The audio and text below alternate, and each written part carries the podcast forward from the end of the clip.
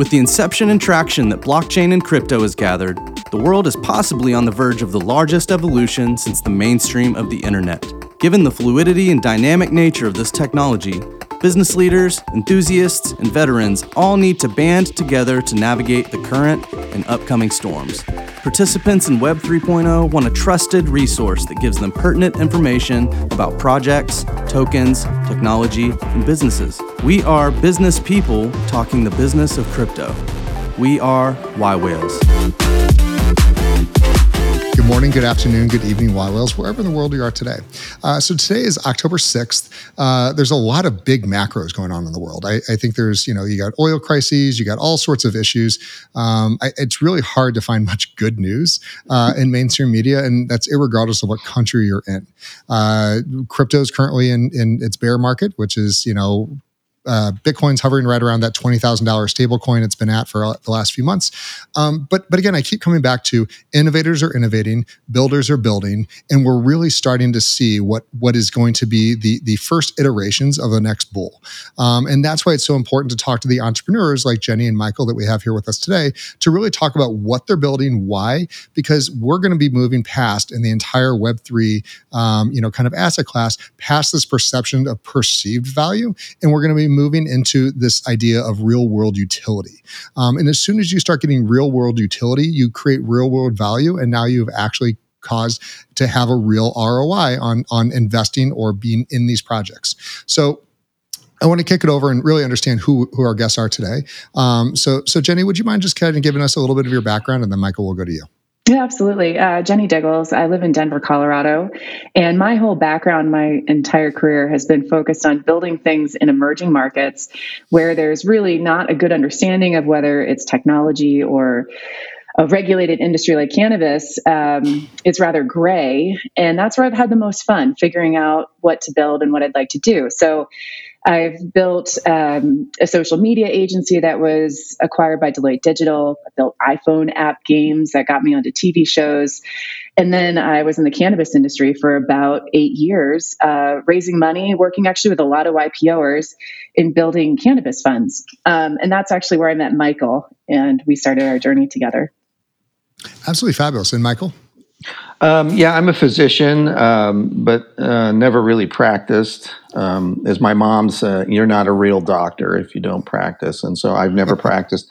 I'm kind of the same bent as Jenny, just kind of really like new technologies, really like to be involved in what's kind of happening from, as you mentioned, from a macro level, where things are going from a technology. So I put companies together, raised a lot of venture capital money, had one go public, did really well, had a bunch of failures, just like anybody else. I learned from the failures.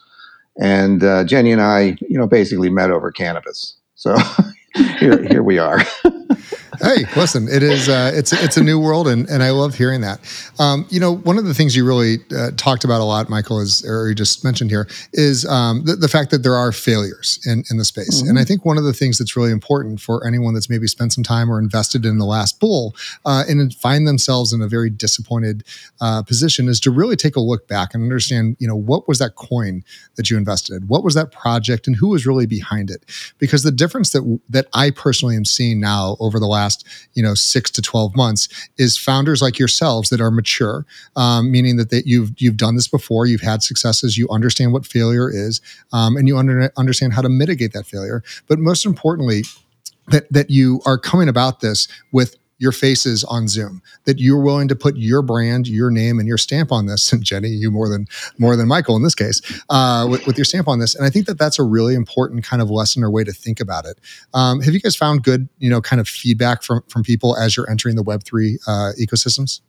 Oh yeah. I think for sure, the feedback that we've gotten, and we have not been out there kind of pushing things. We've just really taken our time putting this company together. And if I look at my back, what happened to me in the company and the failures that I've had, it's always been because either we did things kind of too fast, didn't really think about it a lot, and the team was not good. And this team that we put together is fantastic. I mean, it's fantastic. Even if we don't necessarily have the bright business model now, although we think we do, this is a team that will be able to innovate out of it. And I've never had that before. You know, I love that. I always say you invest in the people and a little less in the project.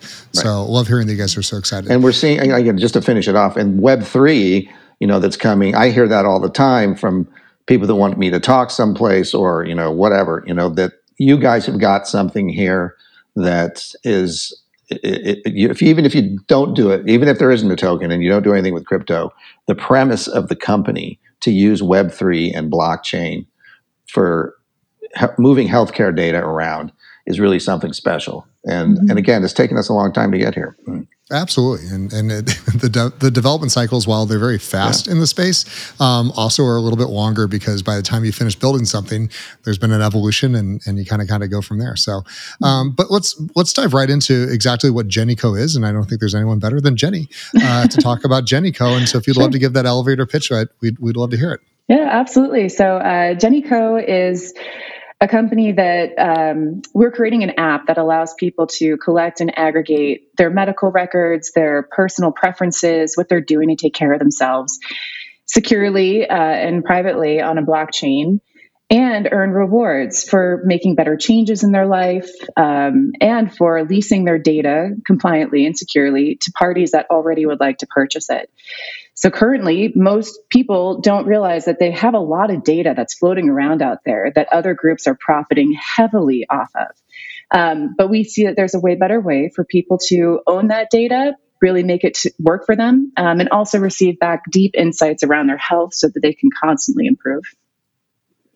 I love that. And for anyone that's listening in that may not understand how bad it is in the healthcare industry when we talk about data, most people have heard the word HIPAA and some of these other ones. But I like to give an example of something that happened to me recently where I personally had to go in for an MRI on my neck, and doctor ordered it. And they, after the MRI, they literally handed me a CD. And they go, here. And I go, well, what do you want me to do with this?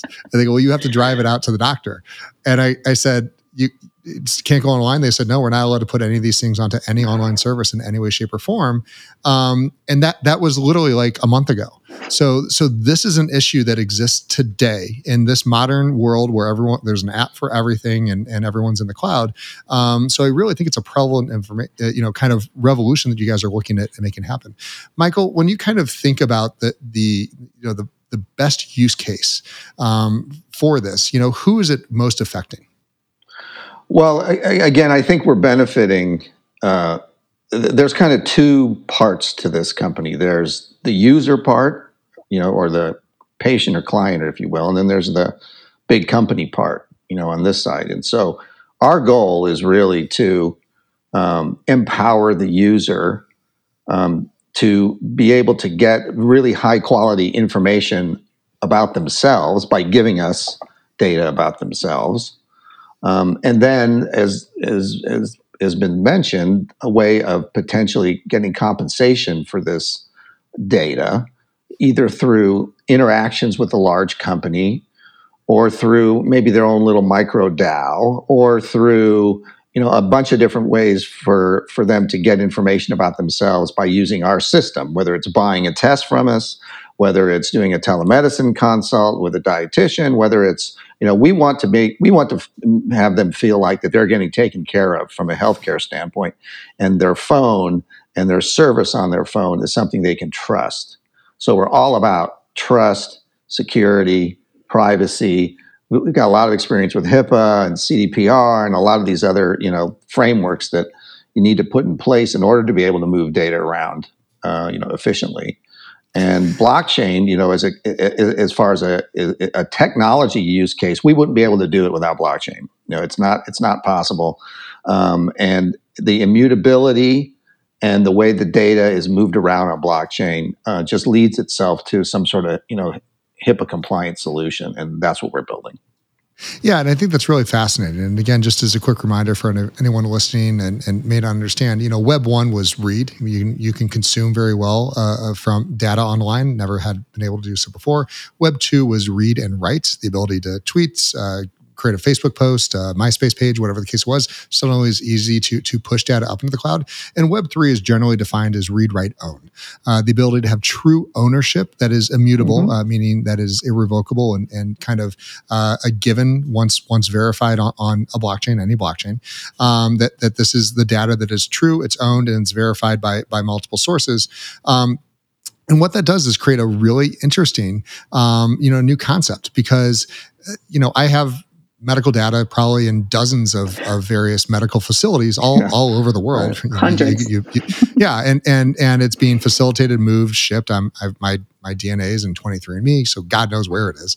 But that's a big difference. And Jenny, can you explain why it's a dynamic change from a Web 2 world to this blockchain Web 3? For sure. World? I mean, to me in the Web 2 world, one of the dynamics that exists is that we were offered a lot of quote free services, but we were the product. And so everything that we were engaging in social media or whatever became a harvestable product by those groups. That's why they're worth so much money. That's why they make so much money. That's what they're selling is us and our data.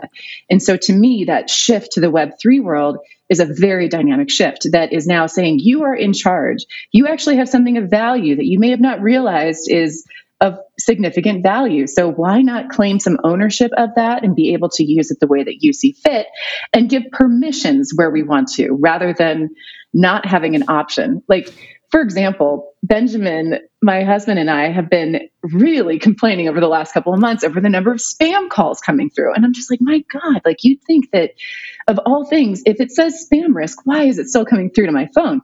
Well, out there somewhere, whether I gave my phone number into my LinkedIn account or it ended up on Zoom info, all of a sudden it's been resold hundreds of times. And so now I'm the one that has to deal with that. And so I love the Web3 world for putting power back into the hands of people in order to say who has access and who doesn't.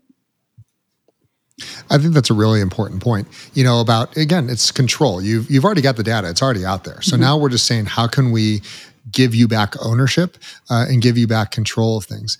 Michael, what's the biggest misconception you guys have to deal with when you're pitching this concept to people? Well, I mean, I think it's how you pitch it too. If you go in and say, we've got this great token and it's going to do X and it's going to blah, blah, blah, it's like, okay, but if we go in and say, look, we're really a personalized public health company that's giving ownership back, to the user. I love that line that Jenny, used about Web 2.0 is you are the product. Well, no, now Web 3.0 is the user is in control of all that stuff. Well, then that they immediately get that. I mean, at least the groups that are savvy enough about Web3, immediately get that whole premise. But if they're not savvy about it, people really get the idea of, we want to be your healthcare, healthcare source, so to speak. We want to be able to give you recommendations. We want to be able to have you connect up to this provider, or this provider, buy this lab test, do all these kind of things, in one spot. And that's an easy thing to explain too, So, from the public health standpoint, which is what we're really trying to do because, chronic health in the U.S. is a third of our GDP. A third. Yeah. We're talking not billions of dollars, trillions of dollars, and we want to make a dent in that, and to get people to move the dial on lifestyle and get them to eat the right things and do all, the only way, and I make jokes about this all the time, but the only way to do that is to make sure there's some sort of reward mechanism in place, for them. Once all that comes together and we're able to explain that, I think there isn't a group that isn't, potentially interested in this. No, it's huge. And again, I think that people really need to understand this is not a small problem. I always really, am excited when I see entrepreneurs going after big problems. I mean, this is a global issue that no one there's multi-billion-dollar healthcare, conglomerates that have not solved this issue. And they've certainly tried. But just to give a quick frame of reference, you guys can probably rattle the number off. What's the total addressable size of this potential market? Yeah, I mean, when it comes down to it, it's everybody with a cell phone. So there you go. That's it. And when we're talking, in underserved communities, even in the U.S., but in Africa and Asia and whatever, the only way the government can, have any hope of getting any healthcare information back, to the individual user. I mean, everybody's got a cell phone. You might be dirt poor, and whatever, but you probably got a cell phone, and it's probably a smartphone. And so, if you can get information and collect information back and give that person, some sort of risk mitigation, based on their healthcare, they're all for it. And so we've had a lot of outside the United States groups come to us already and are interested in doing just that for their particular population. Yeah, the U.S. is not very friendly right now towards most blockchain technologies or tokens. Mm-hmm. We certainly are seeing quite a bit more of innovation overseas. But I look at what you guys are proposing, and it really is very advantageous, and I think it's right in line with where regulations are today. Without diving into kind of theoretical profits and all the things that we generally don't talk about on the show, can you just give an overview of the structure of kind of how you set up the company and the tokens?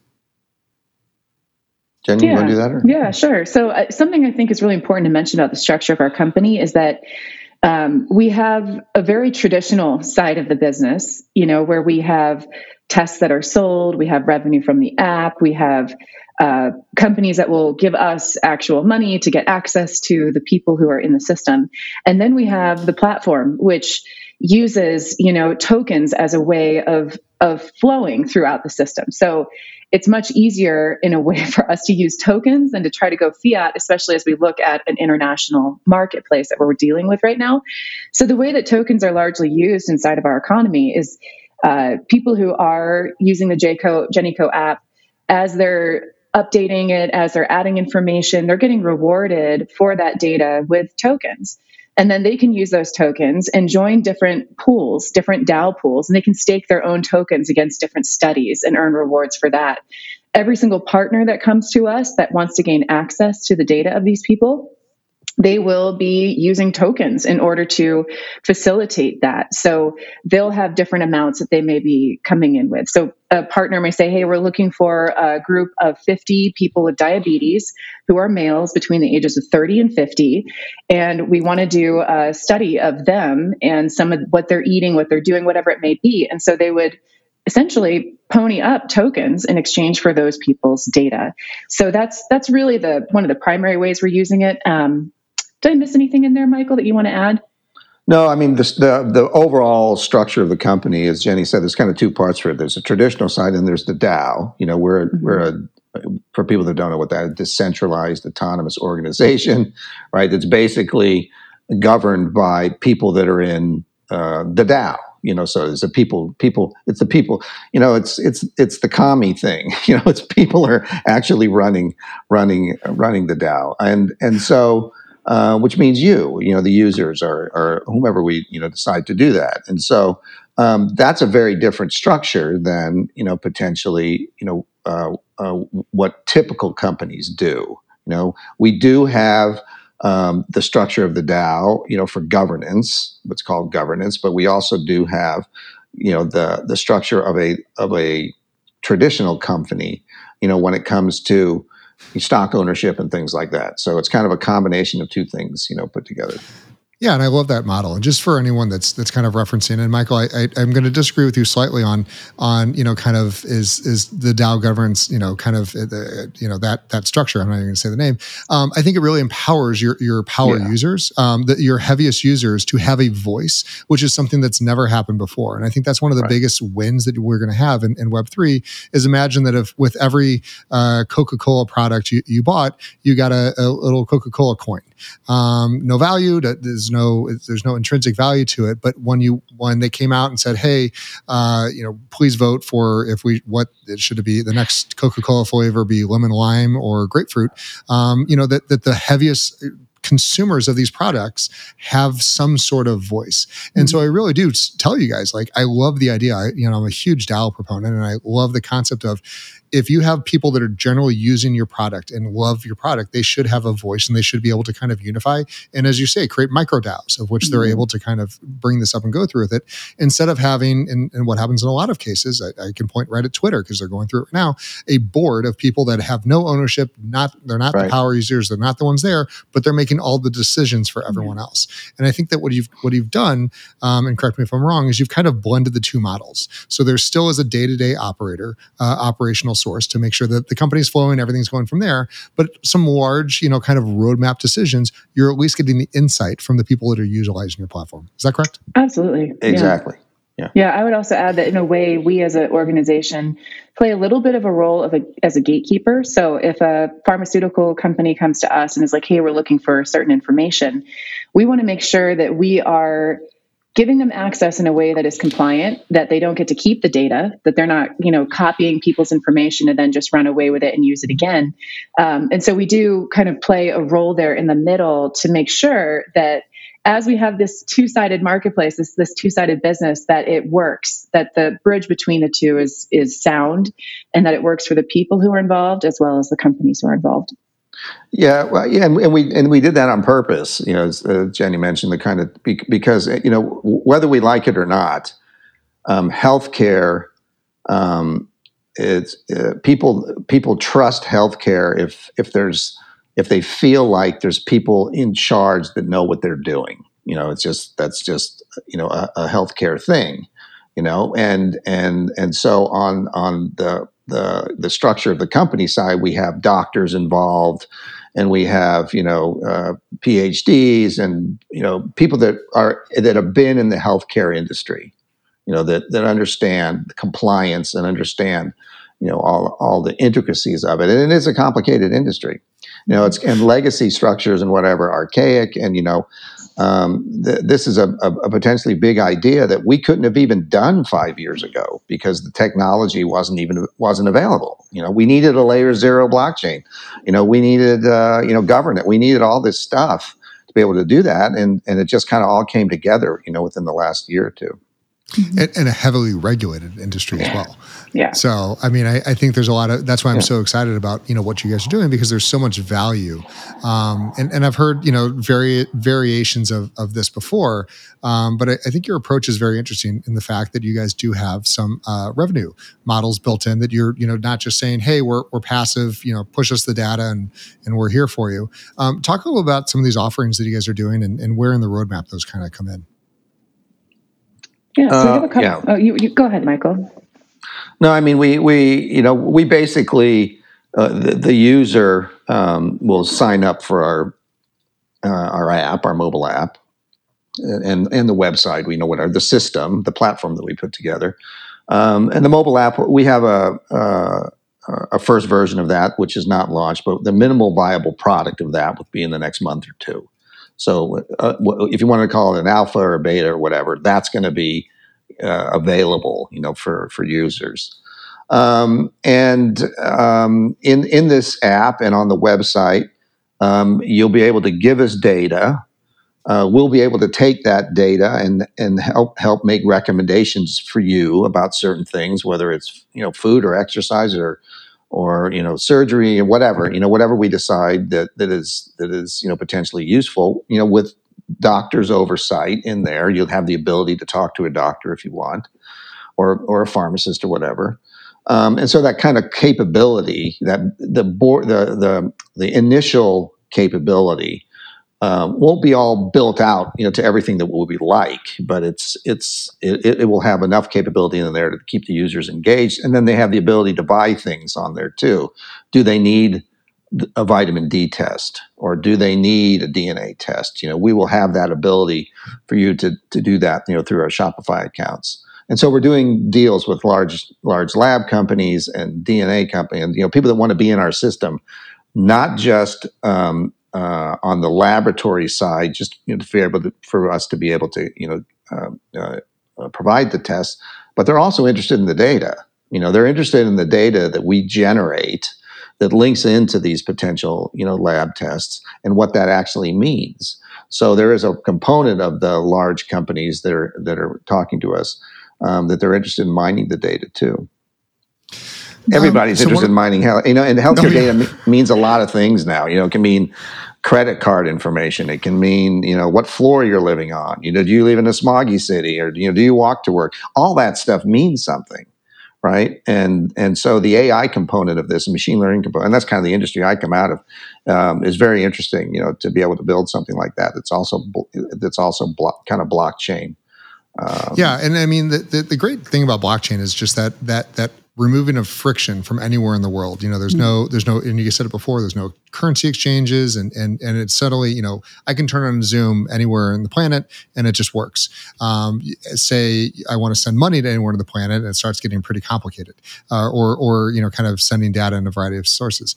One of the things I think is really interesting that you touched on a second ago, Jenny, is telehealth. I think that, you know, we're going to be seeing a dynamic change with the younger millennials and the Gen Zers, that they just go, yeah, there's something wrong, but I'm not going to go anywhere. You know, and we've also seen kind of sometimes you can't go anywhere. How does that fit into your guys' what you guys are building, and how's that work? That's a pretty, you know, we really want to have telemedicine as an option within the app. So if people do need to access something or get some advice, they can easily do it. I think that going to the doctor has always been kind of a scary thing. Like even just going in for a checkup, it's like, oh no, you know, is something going to be wrong? Or even the process of going into the doctor's office can be so irritating. You know, you're just waiting for forever. You're sitting in a room. Somebody comes in, talk to you for 5 minutes. They're like, what do you need? And they leave. So, I mean, that's the worst case example. But I feel that by giving people more consistent access to telemedicine and other options for specialists, it will empower people that if something seems slightly off to actually just take the step right then. They don't need to get in the car. They don't need to find a doctor. They can do it all through the app. And so I feel it will empower people to start making choices earlier and changes if needed. And so, yeah, we really want to integrate with telehealth within the app to make it as easy as possible. Yeah, and the information flow is also bidirectional. You know, the docs are interested in getting this data that we're collected, and maybe it's streaming in front of him while he's talking, you know, to the patient. Maybe you get a blood pressure result, or how many steps did you do, or what did you eat, or blah, blah, blah. You know, that's all used for information from the physicians or the pharmacist or whomever you're talking, dietitian, whomever you're talking to, you know, are interested in that stuff to, you know, to help the patient as well. You know, so, you know, we have a way. You know, we think we have a way of being able to collect a lot of very valuable dynamic. I mean, I read a paper the other day where they're able to predict now whether you're going to get Alzheimer's disease by if you're paying your credit card payments. You know, and there's some algorithm. I mean, that's the and you know, I was astonished. You know, I haven't paid my credit card in like 25 years, and so I probably have Alzheimer's, right? You know what I'm saying? It's just like, you know. Who would have thought? I guess, you know, the thought probably. Who would have thought that was, you know, even possible? But it is. You know, there's just a lot of things now mean, you know, have some meaning within your wellness. You know, how you do, you know, how your body's. Yeah, and I think that you bring up a really good point. And so while we're on the topic of kind of like personal health, you know, my favorite thing is you walk into any ER, and generally there's a reason you're going into an ER, and they start asking you questions. You know, are you allergic to anything? I don't think so. What are you about to give me for my issue of which I'm having a problem with? And so these are the problems that, you know, emergency rooms and everything else are, you know, have code issues all the time when someone just does not know they are allergic to something. It's in a chart somewhere in a doctor's office. But for those of us that are, you know, kind of Gen X and really Gen X and older, all of our childhood medical data is gone. Gone. Any issues that we could possibly think of that could have, you know, been, you know, that those precursors to a serious disease later in life, that even using AI, even using the most, you know, amazing amounts of data is just poof, gone. You're never going to find it. Hopefully you have a folder in your house with it, because if you don't, you can go back to the hospital you were born in, and they're going to be like, here's the date and time. That's all we got. Any issues that were surrounded, any files about the time you broke your leg when you were 5 years old, no idea. And so I think that what you guys are really proposing is something that is critical for the longevity of the human species, which is the fact that you like this. I'm going to do it. I'm going to use that one. Yeah. That's a new tagline. Disclaimer. Yeah. Disclaimer. Not a. I'm not an investor. I have no monetary. Yes. There you go. We've ruined the podcast club here. So, but what the point that I'm getting at here, and I really want to make sure I understand, is the thought that all of my data, whether it's I took a couple Advil, you know, on a you know, I want to put in that I'm taking 2 Advil a night because I'm going to sleep with a headache, or some issue that I had a couple of years ago. But it all should be able to be scanned by AI, you know, today or in the future, like you said, Jenny, to find some of these precursors that we may not know, but we know it's coming down the pipe. And for those of us that do pay our credit cards every month, Michael, but do have a history of Alzheimer's or dementia in our family, you know, anything that we could do to help us not only know what's coming, but to help find relief or cures really is a priority. Absolutely. I mean, for myself, a couple of years ago, I went through, I had a doctor I was seeing, and she was fabulous. She actually had me do a series of rather in-depth tests. I mean, everything about me was pretty much tested, my DNA, my blood, everything. And I thought, when I went to her, I thought I just may have had a vitamin D deficiency. I was just feeling a little off. And what she found within that was that I have a couple of genetic mutations. And one of them doesn't allow me to methylate, which means that I can't process even like a regular B12. My body doesn't do anything with it. But the one that was really detrimental to me was that I don't have a gene that allows me to process heavy metals. So I can't produce an antioxidant called glutathione. So with that, my heavy metal rates were out of control, which was leading to these feelings of anxiety, tiredness, brain fog. And she immediately got me onto a protocol that allowed me to eliminate those heavy metals from me. And I felt so different. I was like, wow, if I hadn't known this, what would have happened? And eventually what happens if people don't identify that is they end up with what they think may be ALS or these other degenerative diseases that all stem from metal just being locked in the brain and not being able to fire properly. So the body stops working. I'm like, wow, this is really incredible.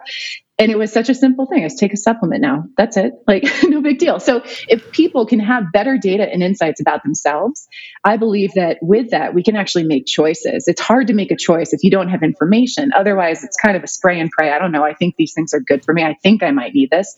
So to empower people, I think, is a big deal. And then people own those decisions. Rather than a doctor saying to you, you have to do this because I think it's the right thing, I was able to see for myself, wow, if I don't do this, I can see where this road ends. So I really want to empower people to know themselves a whole heck of a lot better. Michael, how are you going to protect users' data?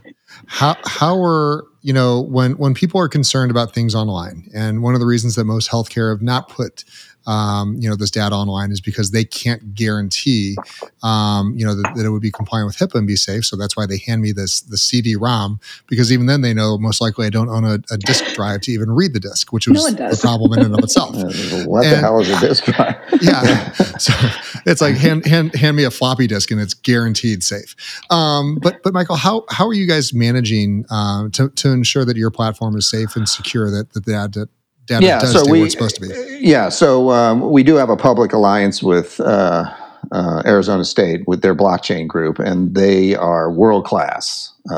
This is a Dragon and his group, and they have built, they have built a HIPAA compliant blockchain solution, the only one that we know of that also can use Layer Zero. So we've got kind of two components, to this, to ensure that we're getting the right data, and then the blockchain, because it's HIPAA compliant and GDPR, have certain permissions, on it that are healthcare, related, and being a blockchain, the data that once it moves through there is immutable, and you as the user. That'll be explained, obviously. And so the privacy and security components also include the ability of the user to delete anything that they want to delete. So if you want to delete all your data, boom, it's gone. You have that ability to do that. So the system is in place. And then the storage of a third of all data generated on a daily basis is healthcare data. So, that's exabytes and exabytes. I don't even know. It's so much.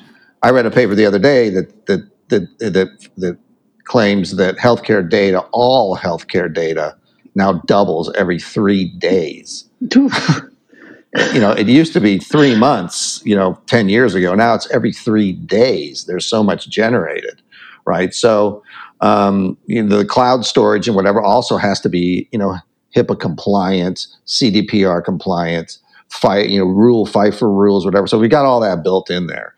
And again, as you know, there's nothing more regulated than healthcare, but because of the ability to have a blockchain that's decentralized, that really, helps with the idea of security and immutability, which you mentioned earlier. Mm-hmm. Love that. So Jenny, as you kind of look at growth and expansion and adoption, where's the first places that you're gonna start trying to get adoption? Who's the first users that really will benefit right off the bat from this platform? It's really interesting because we're launching inside of this crypto Web3 space. We obviously have a whole pool of people who are very interested in the project because of that lens. But as a team, since we recognize this is much bigger than just that group, how do we start to talk to and find the other appropriate groups? So one of the angles that we're actually taking is looking at orphan diseases, and what orphan diseases are, there's a whole collection of things that just don't get a lot of attention, but there are a lot of people in this country who struggle with them. So what we're going to do is really try to start going after a lot of these groups that have these orphan diseases, bringing them in so they can start to find support and community among each other. And then we also have, because of this alliance that Michael mentioned with Arizona State University, that's the largest university in the United States. I think there's, 100,000 students there, something like that. More. And so, I think it's even more, 120. And so that's also another launch pad for us, is looking at college students. They're a group of people who are so comfortable using their cell phone. Right. They're comfortable sharing data, and they also need money. They want to earn, they want to, make something for what they're contributing and doing. So, we're looking at a couple of groups to get started. And as we really look at this grow, we feel that, like Michael said very early on, this applies to everyone with a cell phone. And ideally, what I would love to see is that there are people who are using this app and they're getting direct value out of it that's impacting their health, their day-to-day, and even what they could be earning if they want to go that route. And they don't even need to know that there's blockchain involved or that it uses, cryptocurrency, that they're just stoked that their stuff's there and they feel safe about it. So we're really going after, I would say, a very mass market approach. But we definitely are, we have a lot of the Web3 crypto people who are very interested in this as well. And I agree that the technology blockchain should just be invisible. So I like that the fact you have this approach versus you're not saying, so you're going to download a MetaMask wallet, then you're going to go on Ethereum, and then we're going to do some DeFi exchanges, over to a Layer Zero, and then finally up to. We have like 15 users. Then it's just too hard. Then you're Decentraland with 30 average users a day. Yeah. Michael, where's your biggest challenges that you see technologically that you've got to overcome, really before JennyCo can kind of get that mainstream adoption?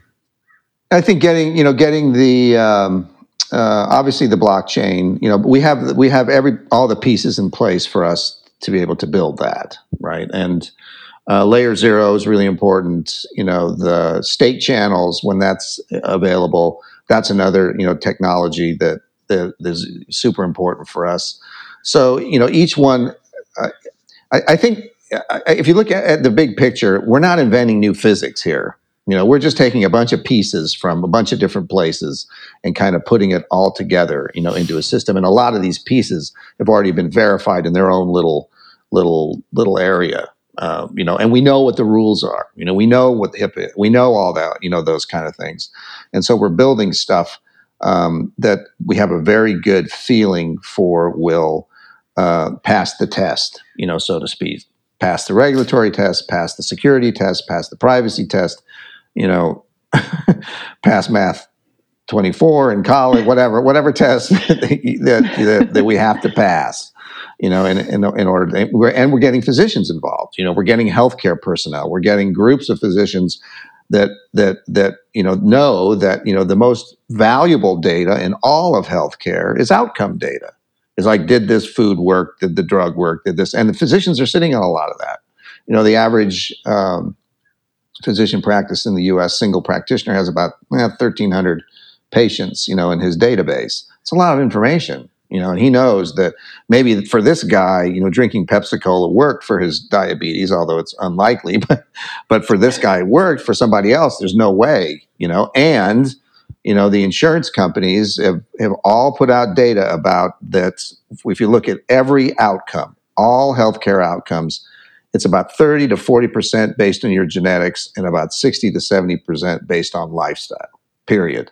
Can't do anything about the genetics, but you can do things for your lifestyle that revolve around changing how the genes are turned on and turned off and what they actually do, right? And that's kind of part of the methylation thing that Jenny talked about earlier. You know, this whole idea of doing something, you know, impacts your own DNA is very validated. Yeah, I think I'd add to that one of the other technological things that is a big lift, but I think one of a very key component is our machine learning and AI within the app. And, you know, that is the kind of thing where we want it to be excellent. We want someone to feel like they are getting such personal recommendations that are impacting them that they look forward to opening it up to see like, well, what else can I add to it so that it might be giving me even better insights to myself.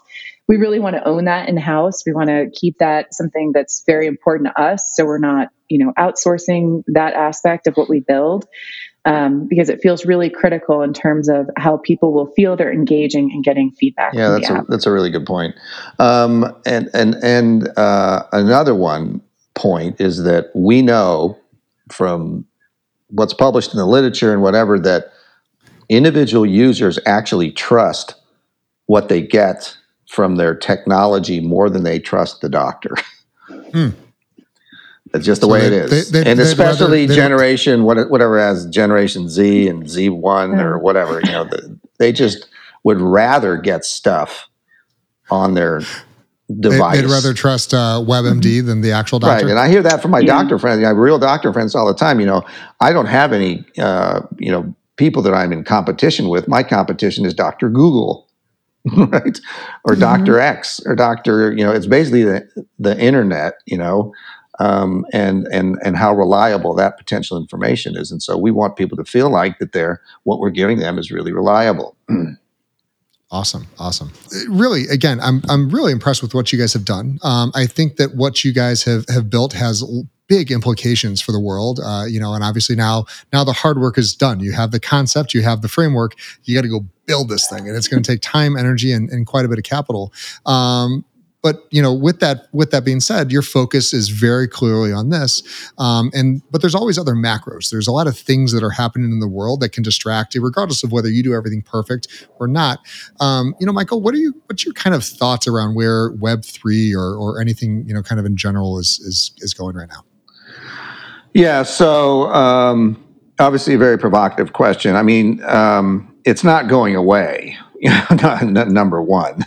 And number two, I hear this over and over again from people that are in the Web3 space, from either venture capitalists or, people that are running conferences or whatever. They look at the projects, not just ours, but the projects that are coming out that actually have real utility, and real use cases and real potential monetization cases as the projects that are going to win. That was not the case 5 years ago, whatever. Yeah. 6 years ago. It wasn't the case 5 months ago. 5 months ago. Yeah, I was trying to be kind. You know?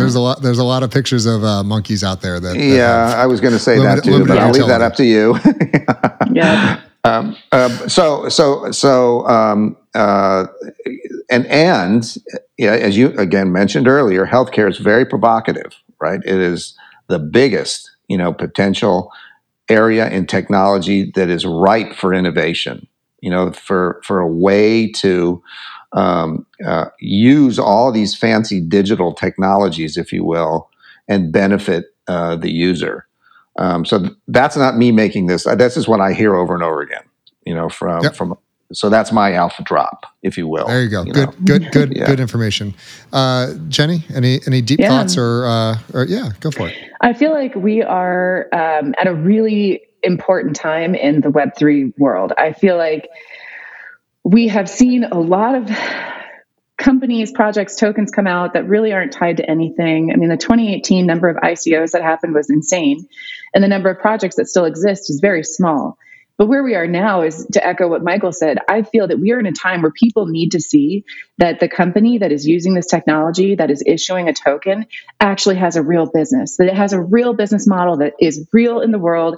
It's not this airy-fairy out there kind of just in the web, and it has some meaning. But all these things that people have done to this point still matter. They have paved a road that makes it a little bit easier for us to go down and learn from other people, even all the pictures of the apes out there. I think of that like Beanie Babies. When, as soon as that all thing, I was like, oh, this is just like Beanie Babies, where people get really hyped up about owning the Princess Diana Beanie Baby bear.